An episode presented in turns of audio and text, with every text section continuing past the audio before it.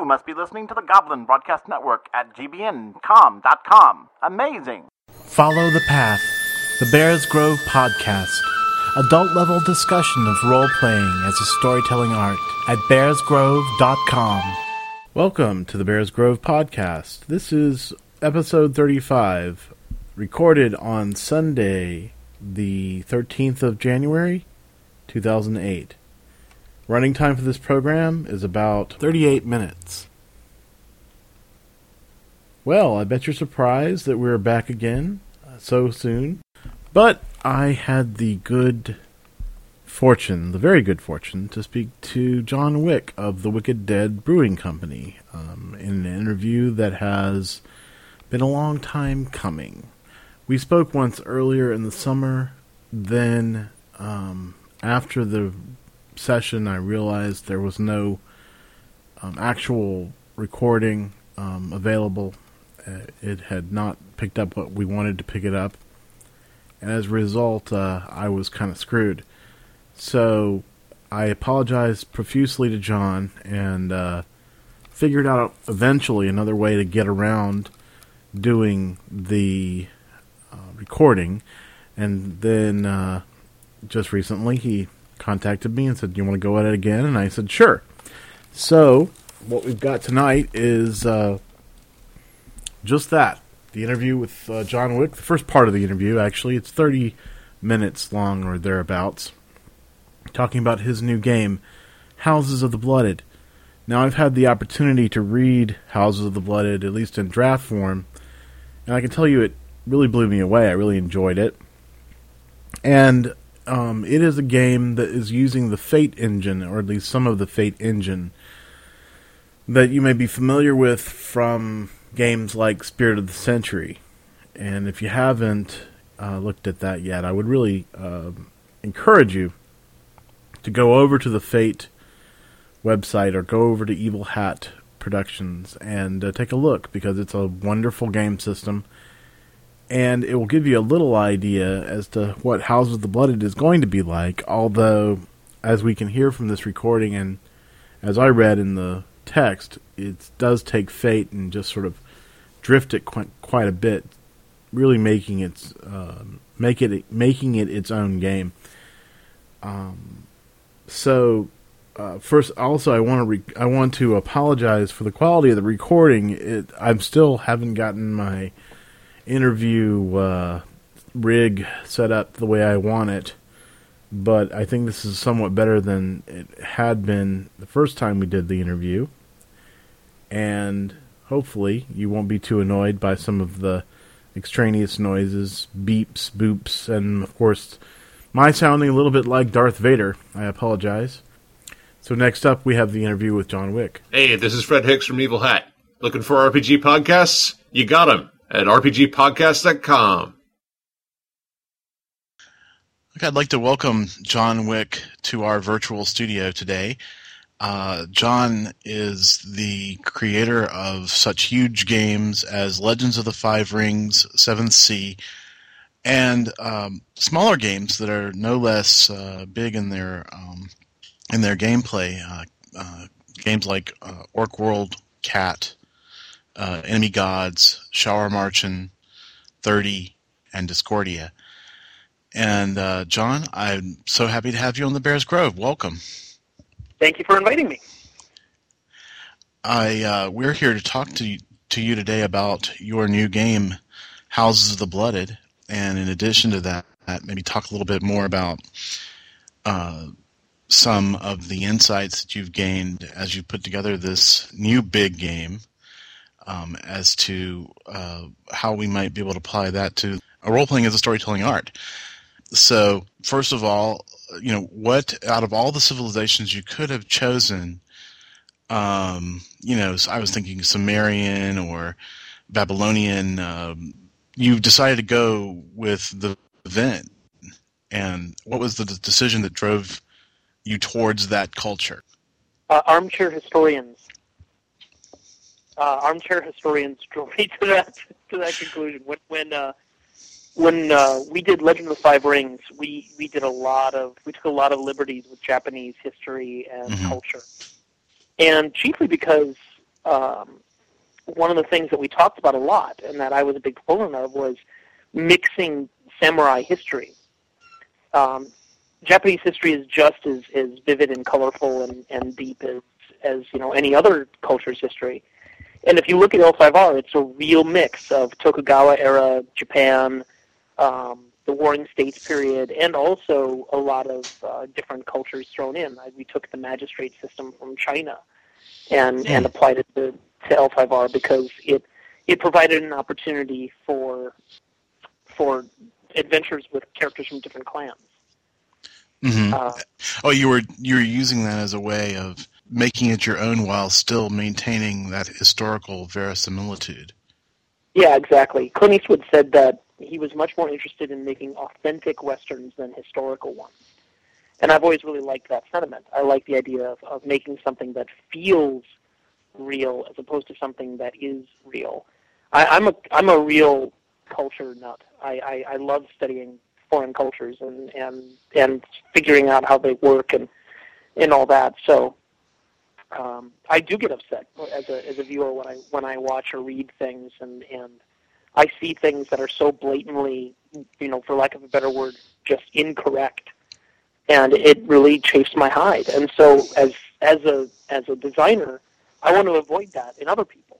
And so what a lot of the things we did with, like, for instance, with L5R is we just completely avoided any kind of armchair historian, you know, any kind of reaction by making it Rokugan, by not making it Japan.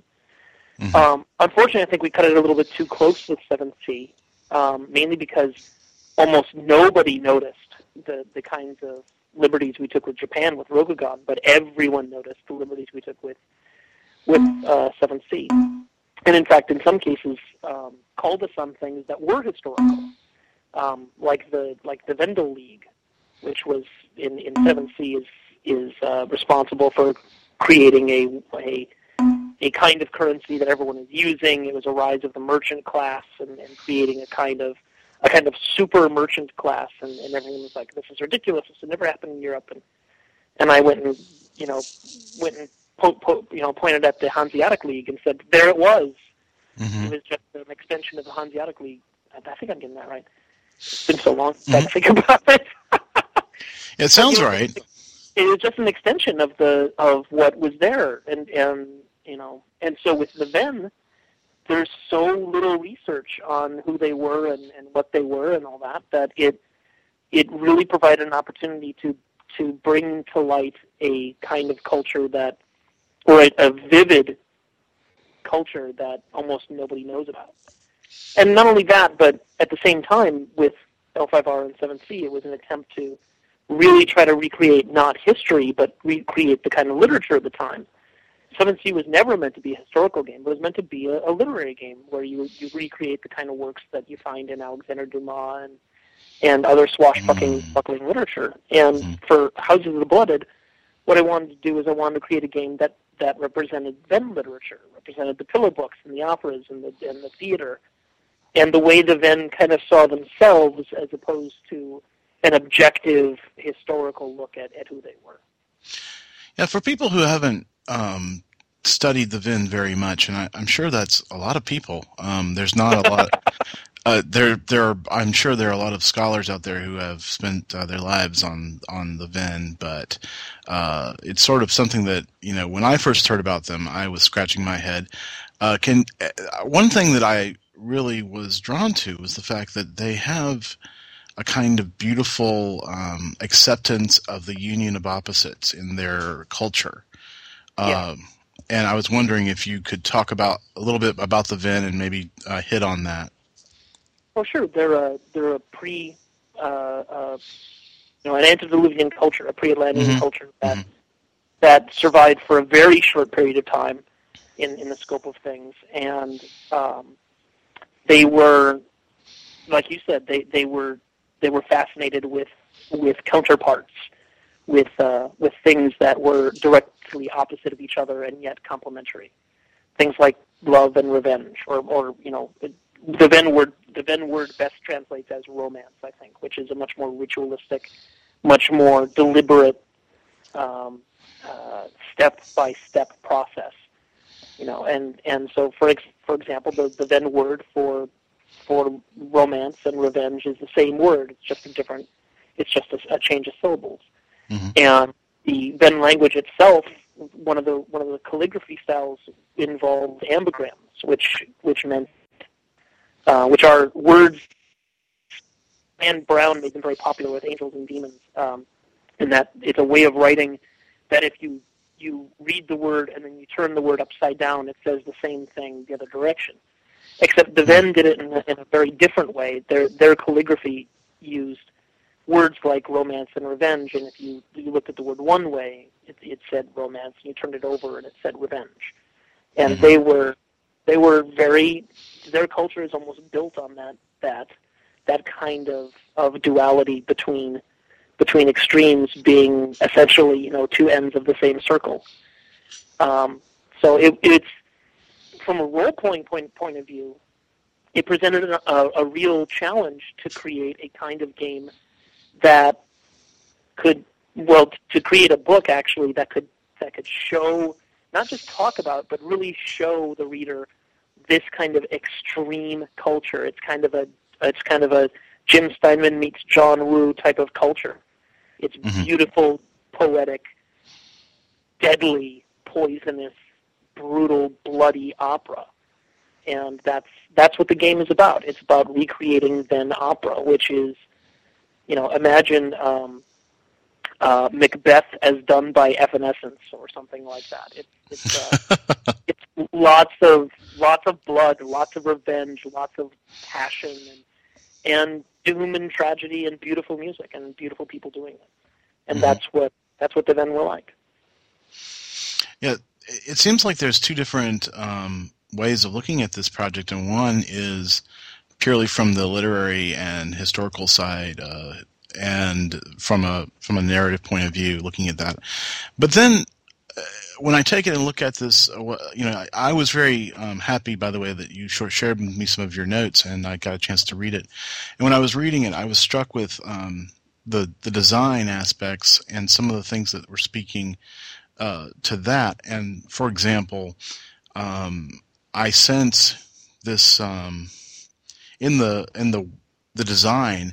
There's a lot of your continuous quest, as I've seen, like in Cat and mentioned in other books that you've written, to sort of challenge D&D and think, okay, D&D, what are you doing, and how can I address you, D&D, and not necessarily in opposition, because in this, I think that it's not saying, well, I hate D&D and I'm going to make a game that's totally what D&D isn't. But it's more like, to me, it's sort of how would I do it if I had never heard of it before? But anyway, if you could explain that a little bit for me. Well, my gaming experience started with Chaosium. Uh-huh. Some people, their first game was D&D. And for me, my first role-playing game was Call of Cthulhu. And then it was RuneQuest, and then it was Pendragon, and then it was, because in the back of the Cthulhu, box set, the one that I got out of Spencer's for $10, was the Chaosium little, catalog page, and it had Stormbringer and all these things. So wait, no, so you got it from Spencer's Gifts, yes, I did, same place that has all the 8 balls and the lava lamps. Yeah, exactly. What happened? My goodness.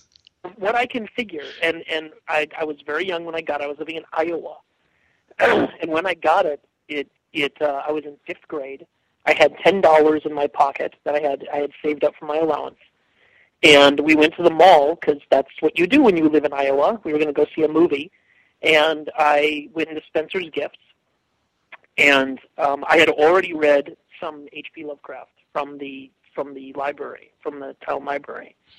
And so I knew who H.P. Lovecraft... Well, I didn't know who H.P. Lovecraft was, but I knew the name, and I knew that I liked these big, wordy, kind of silly, scary stories, and there was this book, or this big box, called Call of Cthulhu, and I went, I've read that story, and I had $10, and lo and behold, the book was, or the box was $10. Now, Charlie Crank from Chaosium assures me that the Call of Cthulhu box set was actually $30. But they must have been trying to get rid of it or something, because I had $10. And as a matter of fact, they didn't charge me tax. They just wanted it out of the store. As far as I can tell, they just wanted to get rid of it because no one was buying it. And wow. They got it by mistake or something. And so I got it. I brought it home. I had no idea what it was. And I read through it. And like most people who read through role-playing games for the first time, I had no idea what to do with it. And took it home and got a couple of my friends together, and we played it wrong. And we noticed that we were playing it wrong, and we sat down and tried to figure it out. And that was my first one. It was Call of Cthulhu. Yeah, then, you know what's interesting to me, I don't want to interrupt you too much, but I have to say, you know, people who started with Call of Cthulhu and RuneQuest especially, if you go back and trace their gaming lineage, you'll... you know, especially game designers. I'm specifically talking about game designers, people like Mark Reinhagen, Jonathan Tweet, you know, all these folks who, Robin Laws, I believe, I'm not totally certain about Robin, but I know Jonathan and Mark did start gaming with RuneQuest, and that's such a completely different mindset. And I think it does speak to your ultimate gaming evolution. But anyway, go ahead and. I didn't mean to interrupt too much. I just wanted to put that in there. Well, it's true. I think it's really true. Your first experience with a role-playing game really tells you what a role-playing game is. And, you know, so my first experience with Dungeons & Dragons was very negative. Mm. My first experience with D&D is when I moved to Georgia from Iowa, which was a bad experience. And I brought Call of Cthulhu and Stormbringer and RuneQuest with me and Pendragon. And when I got there, the other kids who were playing role-playing games were playing D&D. I had never heard of it before. And so they said, okay, so let's play D&D. And I went, okay, I'll try this. This is different. And my very first experience was very unfortunate because they said, all right, we make characters. Let's go kill some green niggers. And... that was my first experience with D&D, and of course, it's permanently scarred me for life. Oh. It's how orcs became kind of a symbol for me for everything that I don't like about traditional or generic fantasy. Right. They became kind of doing Orc World was a response to John Zinder at AEG saying, I want to run a D&D game in the office, and I said, I want to play an orc bard. Just because I'm, you know, a Discordian and I have to, you know, screw with things. And he said, there's no such thing as an orc bard, and because orcs are evil. And I said, orcs aren't evil, they're just misunderstood. It's all elven propaganda. And he said, well, you know, you can't play an orc, well, prove it, he said. So I wrote an 8,000-word article for Shadus magazine called Orc. And in it, I took all the orc tropes, all the orc cliches about them being cannibals and about how they'll screw anything and you know all these other things, and I turned them into cultural values. Hmm. And it came from a study I read about Christian missionaries going to visit Eskimos back in the 1800s, and they, or the Inuit, I guess is what we should be calling them now. Mm-hmm. Out of it's a more respectful term, I guess.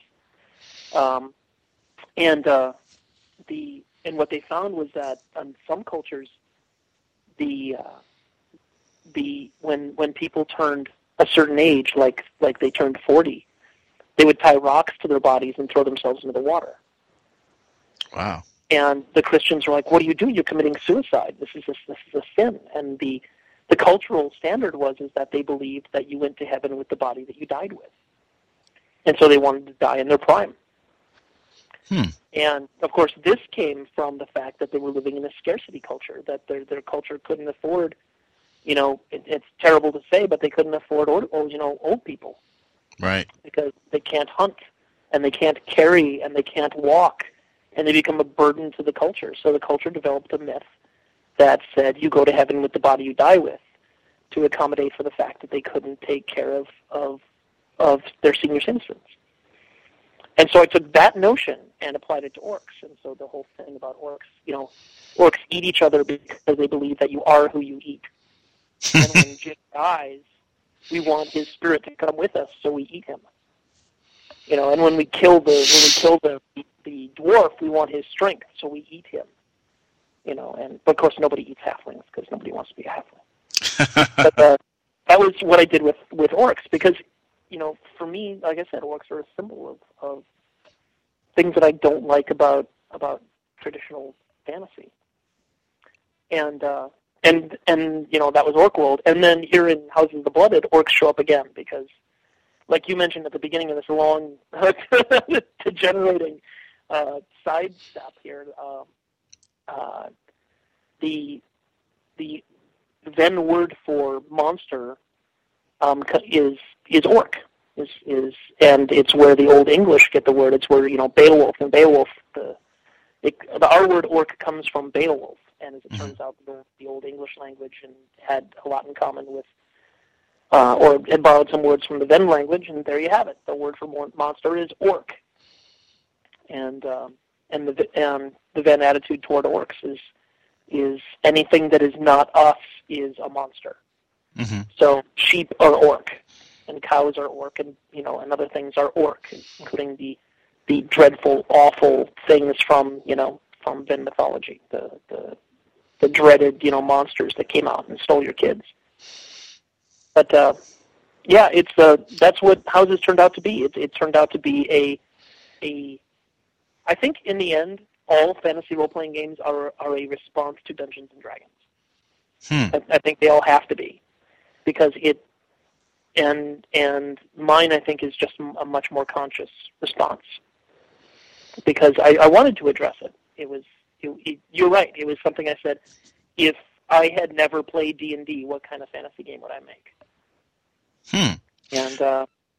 And so a lot of the design choices were about how would I do hit points, and how would I do fight scenes, and how would I do, you know, a lot of things. So a lot of the design choices were direct responses to, you know, to the way that D&D does them. So give me like one example, or one or two examples of specifically. I know that there are, I mean, for example, until I became an adult and started playing with other adults, I never had like real sex, love, and relationships in my D&D game. Well, because it's all about killing. Right.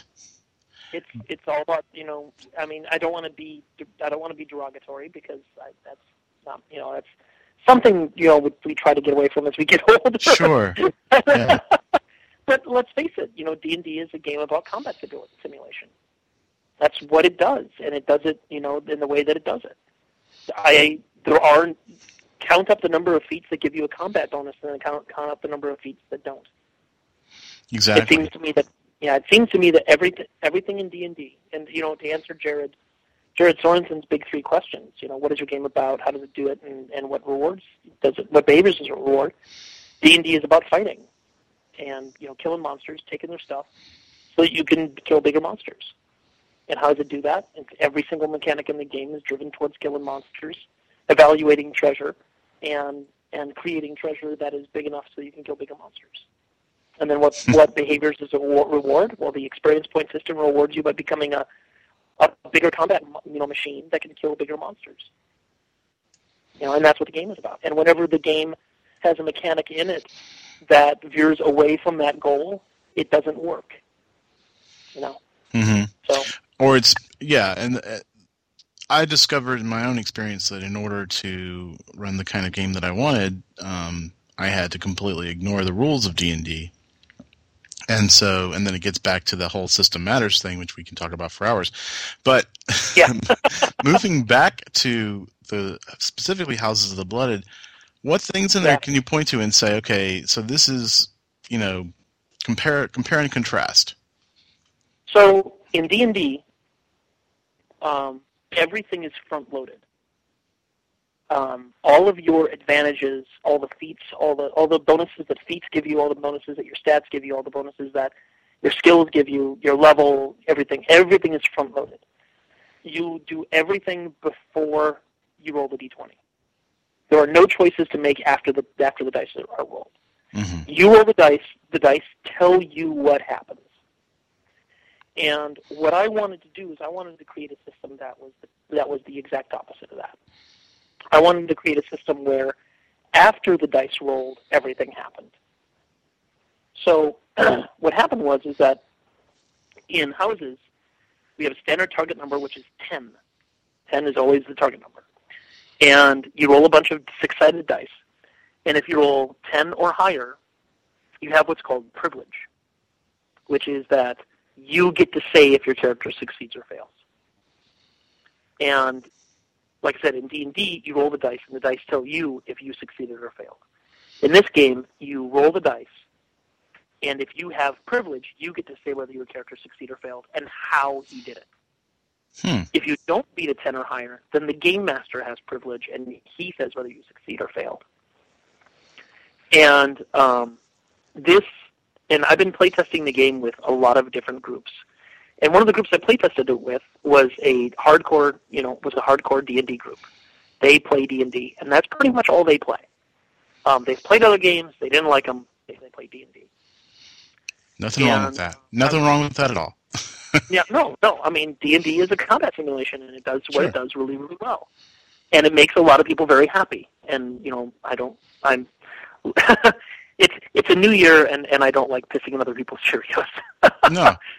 So it's, you know, but like I said, it is a game that we want to try to do something different. That's not just D&D and my elves are taller. So I approached them with this game, and I said, okay, here's how this works. If you roll 10 or higher, you get to say if your character succeeds or fails. And if not, then I do. And their first response was the typical response I get, which is, why would I want my character to fail? And I said, well, we'll go through it, and we'll play the game, and you can find out why.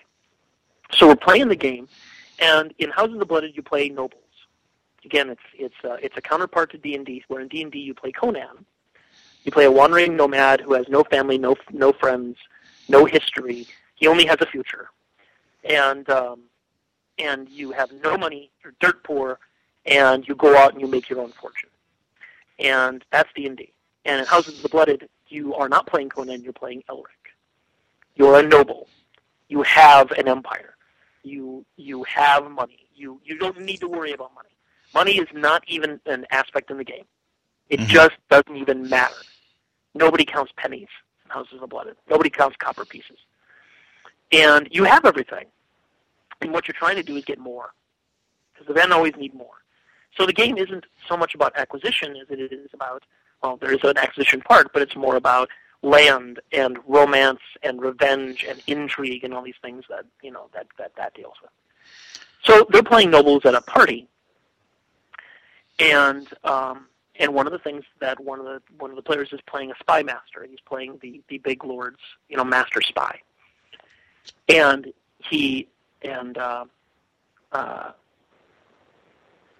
And the Lord sends his master spy to follow his wife, to follow the Lord's wife, because he wants to know if his wife is cheating on him and having an affair.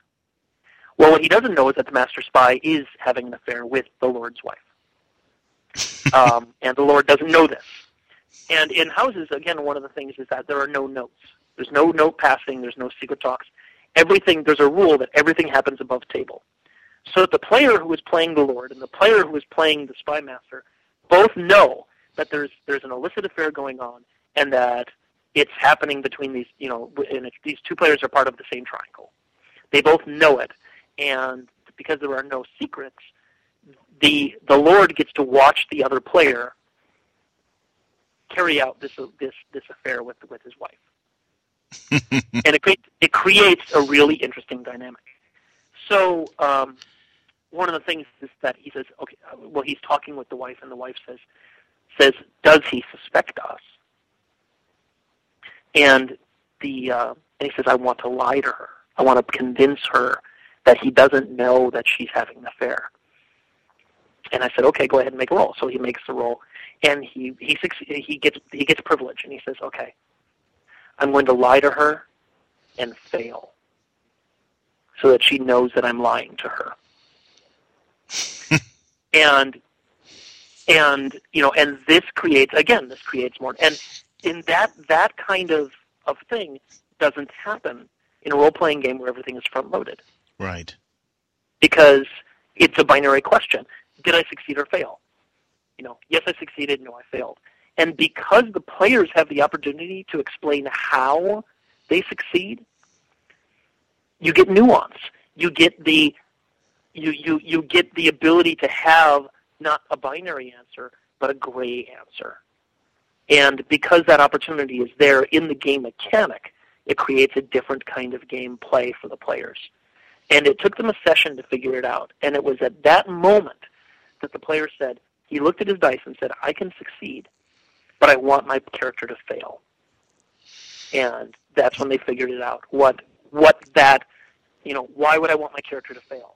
And they figured out that's why I want my character to fail. So we can create the nuance that exists in that those kind of dramas. So in that moment, the player is coming to understand the authorship concept. I mean, basically going, look, the story could continue along this other path, but I really want to make it go a different path. And that's what you're saying, essentially, is it puts that author power in the player's hands. Yeah, I've heard this bandied about the game industry. I don't know who said it, but it's a beautiful, powerful thing. He said that role-playing games are the only literary medium where the author is the audience.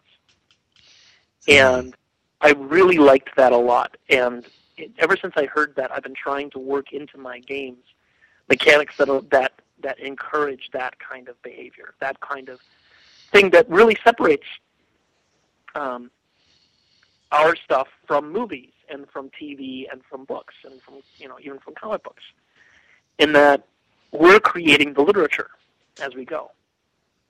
And so it's a little bit of improv acting, and it's a little bit of storytelling skills, and it's a lot of different things. And if games have mechanics that allow players to do that, not only allow it, but because you can. Saying allow is really wrong, because any game can be a role-playing game. You can make checkers a role-playing game, right? Or chess is the best example, because I can name my king, and I can make dumb moves based on my king's motives. And just like that, I've turned chess into a role-playing game. Yeah, that's why I always lose at chess. I can't. I always get chess because I'm bad at it, but. Well, that too, probably for me, but I just get I get caught up like, oh no, my bishop has to swoop in to save that pawn, that sort of thing. Yeah. We're creating a role-playing game out of it, but in order to do that, we have to add elements to it. The rules do not encourage or reward that kind of behavior. Mm-hmm. And that's why I've said things like, wow, like World of Warcraft is not a role-playing game any more than chess is. It's a game where you run around and with an icon, which may as well be a box, that you can paint. Mm-hmm. And you run around and kill stuff and take their treasure and get more stuff. It's only because we add things to it that make it a role-playing game. Yeah, the day that an MMO hires a group of live-action role players to sit online and interact with people when they come to a certain point in an instance, it will be the day that I will sign up for that MMO. But so what you have to do then is you have to have an MMO that's willing to, I occasionally, because I moved away, but I play in Jess Heinig's Dying Kingdoms LARP, which is brilliant, because Jess is a brilliant game designer. And his LARP has a rule, which is that you have to spend at least a quarter of the time at the events playing NPCs. It's a rule. You can't get around. So when I was at it, I got to play a Snake Man, because Jess and I have a thing about Snake Men, and they're really cool. And Snake Men, and also you can play a bandit, or you can play a monster who shows up and stuff. You have to do it. So taking that notion from Jess and from what you just said, we create an MMO where part of the rule of playing the game is you have to play NPCs at least a quarter of the time. Fascinating. There you go. That would work. Hey, we created a game. Yeah, that's great. And of course, this podcast copyright. No, I'm just teasing. This is a no. It's not the ideas that are the problem. The problem with that sort of thing is the money and the development. Thank you for listening to that. We'll be having the second part of that interview coming out next week. From Sam Chup, co-creator of the role-playing game Changeling the Dreaming, comes a new fantasy novel set in a world over 30 years in the making. Heart of the Hunter is a gritty but fast-paced tale of adventure in the deep forest. This is why my lovers leave my arms bare. My weapon's bound to my spirit. Got this dagger custom-made, preacher. Balanced, sharp as a pretty boy's tongue, and just as sweet. Arn the Gypsy, Alabar the Shepherd, Peter the Veteran, and Raven the Sneak Thief must protect a small caravan on its journey from the center of civilization to the icy frontier. The Nail-Tongue's number grows daily as their hunting parties plunder further south from the wastes. Winds are changing, yes, and mayhaps now they turn the way we wish. Along the way, they will come to know of a long-lived hatred and an even older power, an ancient talisman known only as the Heart of the Hunter. Let us kill the one who dared kill our own. We will then go to Mother Yulin and add the killer's name to the chant of death as a warning to those who would do such a thing. They don't fight for glory, or for honor, or revenge. They just want to survive and get paid. The girl's pa was a merchant, right? There'd be a merchant guild bounty, assurance payments, no doubt. You could letterbox ahead, find out for sure. And how does a mercenary know about assurance payments, pray tell? I can also dance a jig, sir, but it ain't my bread and butter. Come feel the magic and wonder of Koronai, the magical country. This card here, it is the tangled skein. A small thread seems to be nothing, but unravels all. I can only surmise this means there is more to your journey than we can know. Come join the journey. Listen to the audiobook for free at heartofthehunter.com. The song Epic Orchestral Theme is by Rob Vandenberg. The Bears Grove is a Creative Commons Attribution, No Derivatives, No Commercial Use podcast. You can find out more about the Bears Grove by going to our website, bearsgrove.com. And you can find out more about the other podcasts that I produce over at fireheartfoundry.com. Thanks for listening, and until next time, have sweet dreams when you get them. 38